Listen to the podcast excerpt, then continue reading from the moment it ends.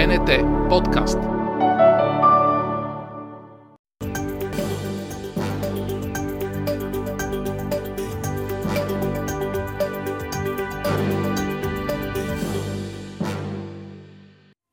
Здравейте, аз съм Надя Обретенова. Вие сте с подкаста на БНТ Истината за. Говорим за това как фалшивото съдържание променя живота ни, но най-важното как можем да изградим онази чувствителност на непримиримост към неистината. В миналия епизод ви срещнахме с заместник министърът на образованието Наталия Митева, от която разбрахме, че Министерството на образованието има амбициозна стратегия как да обучава учениците на медийна грамотност. Днес ще говорим с Виктор Стоянов, заместник министър на културата. Здравейте и Здравейте. добре дошъл. Драго ми е. Какво е за вас истината? За мен лично е, истината е усещането за това как интелекта и духа сработват. Това е точката на съгласието, където личната истина и обективната истина се срещат. И в диалога между двете се получава истината с а, главно и. Ако спазваме тази формула в ежедневното общуване, смятате ли, че можем поне на едно ниво по-високо да вдигнем диалога между нас и разговора между нас? Темата е изключително дълбока и ми е трудно хронологично да започна, затова че ще започна от някъде. Проблемът днес е следния, че няма критерии за истината. За истина се приема всичко. А, потън, обществото е потънало в един морален релативизъм, който а, бива плод и на неподготвеността на държавата, на обществото, на медиите с а, предизвикателствата, които се случиха последните години. Това е COVID-пандемията, след това и военните действия на, на Русия в Украина. Тези две кризи а, показаха, че нямаме достатъчно качествени инструменти, а, с които да противодействаме на, на една много, много организирана кампания. Защото върговете на демокрацията, хората, които искат да всяват хаос в, в Европа и в света, където те да виреят, са много организирани. И До... те са добре организирани в мрежата, в интернет. Там, а, под формата на тролове, на хора, които уж споделят истинско и интересно съдържание, се крият неочаквани капани. И знаете, че това е много добре финансирано. Всяка седмица излиза информация за разбити мрежи с тролове. Това е, това е кампания, която не, не е случайна. За съжаление, по метода на лавината, към нея се прикачват и автентични личности а, когато няма център, когато няма критерии, а, това подвежда, подвежда хората. А, знаете, че един от най-големите проблеми на тази криза а, на идентичност, на автентичност е това, че най-силният инструмент на демокрацията, това е свободното слово, свободните медии, се използва и като най-силното оръжие срещу самата демокрация. Ние тук като общество трябва да решим този проблем защото а, силите, които смятат, че това е най-голямата слабост на демократично общество, грешат. Това е най-голямата сила. А, свободните медии. Но а, трябва да се поставят ясни критерии. И тук вече държавата а, трябва да вземе своята роля. Защото на всички събития за медийна грамотност, които през последните два месеца посещавам, а, в светлината на това, че Министерство на културата а, му е поверена отговорността да води съвета за медийна грамотност и да прави с политики на медийна грамотност, а, през годините в България има един изключителен кос това са неправителствените организации. Това е подкрепата на нашите международни партньори, които през годините много са работили в сферата на медийната грамотност. Знаете, коалицията за медийна грамотност. Знаете, другите участници, които, а, които участват в формирането на политики и в кампании за противодействие на медийната грамотност. Но всичко се случва фрагментирано. И се радвам, че държавата осъзнава своята отговорност и е вменила на институциите като Министерство на културата и Министерство на образованието, което е наш изключителен партньор.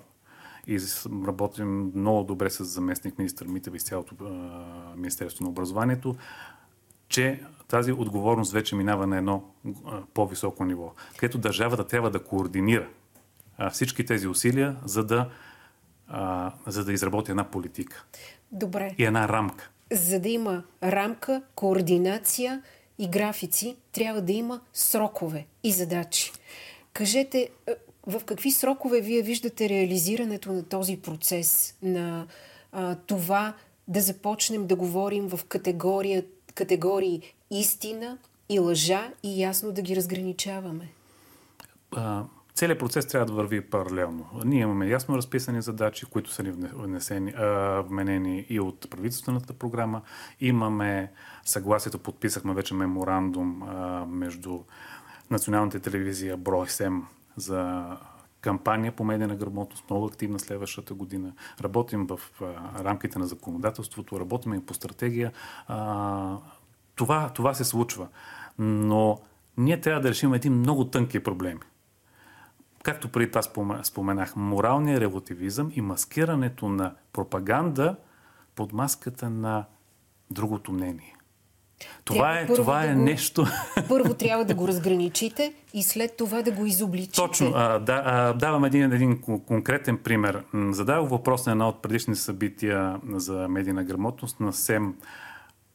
Техния мониторинг, който е над 17 000 часа в националните медии, какъв резултат даде? И те а, така с един, един приповдигнат дух ми споменаха, че от 17 000 часа мониторинг на националните медии, те не са открили нито една секунда пропаганда. Защо, според вас? Защото всичко е, както им казах, перфектно, цветя и рози? Или просто защото нямаме, както и вие казахте, точните критерии? Кое е пропаганда? Кое е маскиране като пропаганда? Кое се маскира като другото мнение?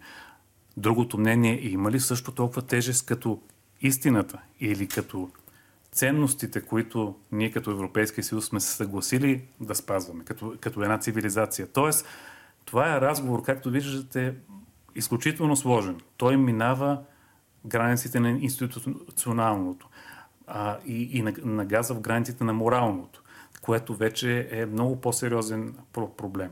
Как можем да измерим морала? Да кажем това е по-морално, това не е чак толкова морално, когато, както казвате вие, критериите са много трудно определяеми и определими.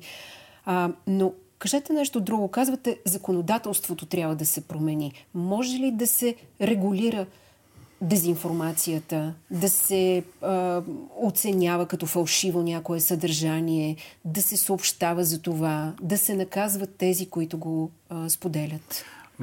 Има, има и капан, и тук има и капан, има и правилните стъпки. Ето БНТ е вече член на Европейската обсерватория по дигитални медии, където а, а, членуват медии, които се съгласяват а, че тяхното съдържание е проверено за фалшиви новини. Ете, това е, това е стъпка. Ние сме и сертифициран факт-чекър от преди а, по- малко по-малко от месец. Да, точно така. Така че ето това са едни конкретни правилни стъпки, които гарантират които гарантират истинността на информацията. Как Журналистическите регули... стандарти, знаете, проверка от три източници. Как най обаче регулирате да. интернет? Интернет, където се споделя какво ли не. Как регулирате инфлуенсърите, влогарите, да, които да. имат канали в YouTube с много последователи и не е много сигурно какво точно качват там. Там точно е баланса, който трябва и държавата с помощта и на медиите, и на неправителствените организации да намери. Как да запазим най-основното та ценност на демокрацията, свободата на словото и същевременно да сложим рамки и регулации, които да способстват за това тази дезинформация конкретно и в прав текст да не убива хора. Първото, защото COVID-пандемията какво беше? А, какво се случваше? И дезинформацията директно водеше до загуба на човешки живот. Това може би трябва да е най-най-основната база, на която трябва да се, да се стъпи и над която да, да се гради човешкият живот е най- най-високата високата ценност. И ако една дезинформация пряко заплашва човешки живот, както се случваше в, в медиите. А, в, в медиите, в обществото, по време на COVID-пандемията, това тази граница не трябва да се прекрачва. А когато политици и хора, както казахте, инфлуенсери, opinion мейкери си позволяват да бъдат проводник на такава информация, това вече държавата трябва да се погрижи да е наказуемо. Защото информация от обществени личности, които имат медийната пенетрация, имат обществената разпознаваемост, за да може тяхната информация директно да вреди на здравето и на живота на хората, това трябва да е границата, която би трябвало да е наказува. Дайте наказуема. примери. Дайте примери за фалшиво съдържание в такъв тип видеа, информации, които се споделят. То, по-ще ми е а, лесно да дам примери за видеа, в които има реална информация. А, а, медийното, а, а, изобщо съдържанието, което е в интернет, а, е изключително съм, съсъмнително, съсъмнително качество. А, Непрекъснато. А това е лавинообразно споделяна информация. Точно така. И а, нещо, което националните медии и медиите, които са обществените медии, трябва да много да внимават. Има една инерция, в която от години следя как информация от интернет се, се поднася като информационно съдържание. Има цели предавания, които си градят а, структурата на предаването на базата на Фейсбук, на базата на YouTube и така нататък. А, просто трябва да се разбере, че информацията в интернет подлежи на същите критерии, каквато е и информацията в, в другите медии.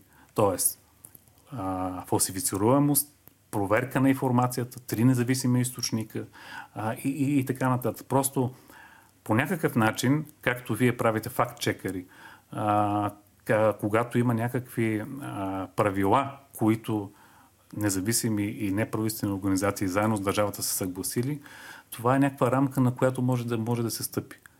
Но, но ето, в разговора, разговора жив и се сещам за, за някакви примери, когато ме питате. Преди известно време имаше изслушване в парламента, в който се легитимираше инфлуенсър, с който е известен с това, че меко казано информацията в а, неговия а, видеоблог е не, не е проверена по стандартите които журналистическите стандарти, да го кажа меко, така, опитам се за така малко по-меки думи да намеря.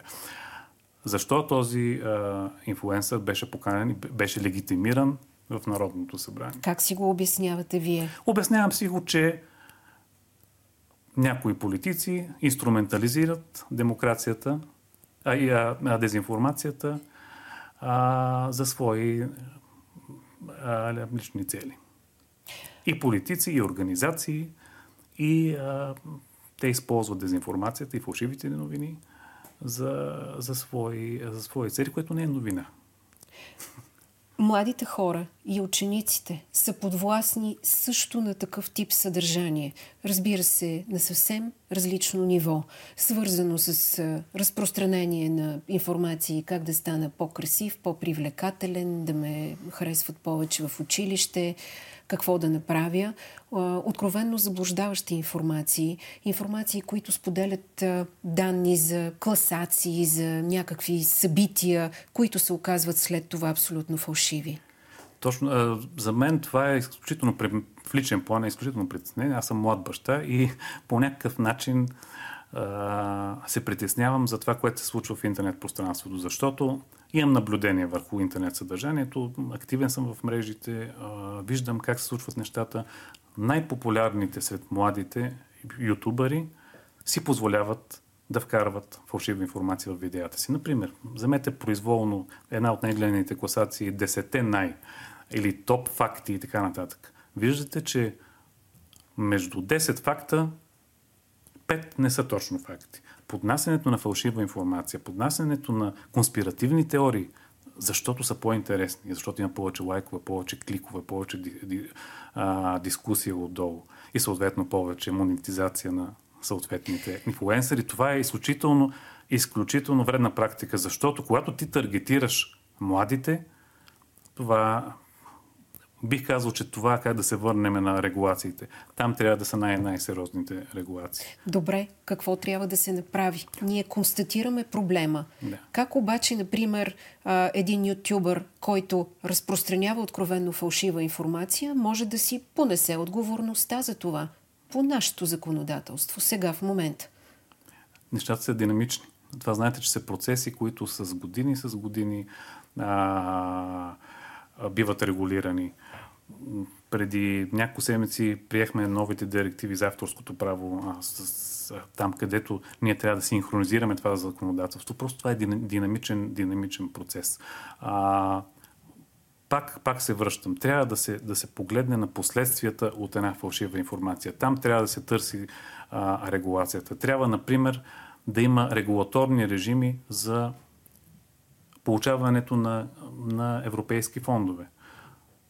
Да има регистр, в който медии, създатели на съдържание да кандидатстват в един регистр, където те се съгласат на един а, на едни морални принципи, които са записани в този регистр и чак тогава да да получават европейски средства, защото се получава през годините, че с европейски средства се финансира откровена пропаганда и дезинформация. Това е много добро решение. Има ли обаче обединение около ето такова решение а, на национално ниво?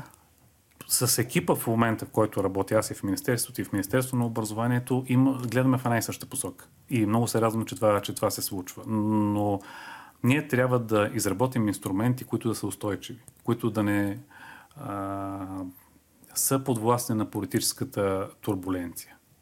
Така че това е нашата, нашата основна задача и Министерство на културата и аз лично сме го приели така като изключителна отговорност. Добре, поставили ли сте си някакви срокове? В какви срокове да бъдат изработени тези законодателни решения, за да все пак да има някаква регулация? Да, да. има следващата година трябва да сме създали стратегията за медийна грамотност. Заедно с наши, всички наши партньори, съвета за медийна грамотност ще проведе първото си заседание този, този месец.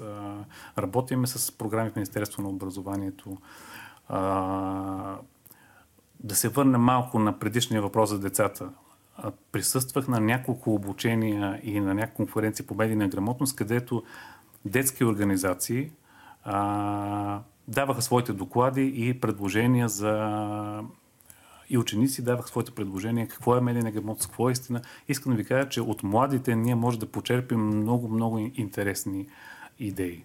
Тоест, а, трябва да включим и младите, които живеят в интернет и които познават инструментите и механиките в изработването на, на, на тези стратегии. Така че работим на, работим на няколко нива. Разбира се, сега се оплача като държавен служител в тази, тази битност. А, това, че ни е вменя тази отговорност, не ни е съответно а, дадени съответния капацитет. Защото да се напише една стратегия за медийна грамотност, да се направи кампания, това изисква много-много усилия. Опитваме, разбира се, с наличния капацитет на Министерството. А... Говорите за човешки и финансов капитал, така и, ли? И, и двете неща. А, както сами, сами виждате, медийната грамотност е изключително отговорност. И за мен ние сме заложили следващия бюджет предложения за подкрепа на тази наша отговорност и се надявам да бъдат, да бъдат одобрени. Защото с а, моите лични усилия и един човек в дирекцията, който се занимава с мен на грамотност, много трудно може да, а, да работим по всички аспекти на, на тази тема. ме, че двама души работят по темата медийна грамотност, нещо, което почти като национална политика се споделя в последно време. Гоним се, гоним се, но пък ако не ни беше вменена тази отговорност, нямаше да можем да работим по разширяване на капацитета. Да, все някъде трябва да се започне. така, че, да. Вие сте музикант. Кажете в сферата на музиката, колко голямо е фалшивото съдържание, изкривените авторски права и кражбата на Имаме интелектуален ли време продукт? тук? не знам какъв не е формата. Ами, знаете, аз работя от десетки години в, в тази сфера. А, минавайки през класическата музика, минавайки през популярната музика, минавайки през филмовата музика а, и музиката за, за реклами, за компютърни игри и така нататък. Там а, проблемите са много. Ние за пореден път, няма да изненадам никого, навахсваме европейските и световните практики. А, пак ще се върна към закона за авторски права, които, а, за авторско право, който приехме преди а, една седмица, който се движи от 3-4 години без да може да, да, се, да се приеме, защото има м, така много противоречия. Но с активен диалог от, от моя страна, от страна на Министерството, ние успяхме а, да направим така, че всички участници в темата да се съгласят на една основа, да приемем директивите, защото иначе бяхме, ни грозеше глоба по 70 хиляди лева на ден, ретроактивно назад две години, от когато е трябвало да приемеме тези регламенти. така че поне може имаме новина. Министерство на културата спести десетки милиони глоби на, на държавата. Но, но да. от, от там нататък. А, ние сме на един вододел. Изкуственият интелект в момента ще промени парадигмата на цялото ни общество. Не само в обществените сфери, не само в дигиталните технологии. В музиката е същото. Вече имаме изкуствен интелект, който пише доста сносни режименти. Харесват ли ви на вас? Слушате ли такава музика? Не, все още не слушам, но съм, аз, защото се занимавам с а, виртуална оркестрация, там е една от дипломните работи, и проследявах процеса на развитие на инструментите, чрез които, компютърните инструменти, чрез които се пише музика, от самото им, от самия им генезис. И мога да кажа, че нещата стават плашещи. От смехотворни преди 2-3 години, сега един изкуствен интелект пише доста сносни режименти. И то много бързо. Да, нали в, така? да в областта на, по, на поп-музиката, не на симфоничната, там вече според мен е последно. Но тук идва и следните въпроси. Изкуственият интелект взима информация, той се обучава от вече готови произведения. Това, което създава изкуственият интелект, компилация ли е или авторско произведение?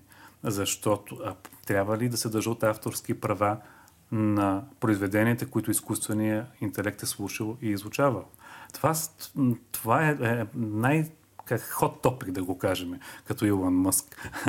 а, това е, са най- най-модерните тенденции, които а, още няма как да има регулации, защото не сме си изнесли основни, основни парадигми, основни правила. Страх ли ви е, може би това не е точната дума, но притеснявате ли се, че изкуственият интелект ще замести човека като автор на музика? Не, не се притеснявам, защото аз съм прегърнал технологиите. Аз работя с нещата, които създавам, с, с, с помощта на компютърни инструменти. Но се притеснявам като администратор в момента и като човек, който в Министерството на културата трябва да се грижи за авторите а, и за хората на изкуството. Притеснявам се за бъдещето. Как да регулираме сектора? Как да направим така, че да дадем на хората перспектива? Да се види какви съкръщения ще има. Дали утре един или друг автор, една друга професия, преводачи, например, няма да бъдат абсолютно ненужни. И затова тук е ролята на държавата, че тя трябва да следи най-новите тенденции в развитието на, на изкуствения интелект и да направи буфер, да направи спасителен пояс за много, много, много от секторите, включително и в областта на изкуството и на музиката. Но от друга страна не може да воюваме с изкуствен интелект, защото съгласете че в областта, на, например, на здравеопазването, един анализ на данни, един анализ на, а, а, на, на материя, в която може да помогне за спасяване на човешки животи. Много по-бързо, много по- по-качествено. И това да е инструмент в ръцете на хората, които спасяват животи. Няма как да, да сложим ограничения и да, да спеем развитието на тази технология. Дадохте така, ми много че... добра идея. В следващия епизод на Истината за ще говорим за изкуствения интелект, за регулацията, възможностите, предизвикателствата да, да. и какво ли още не. Да. Аз много ви благодаря за участието аз, аз в нашия благодаря. подкаст. Може да си говорим много, много повече. Се надявам и за следващи издания на, на тази изключителна инициатива. Така че успех желая на подкаст. Благодаря ви много. Виктор Стоянов в Истината за.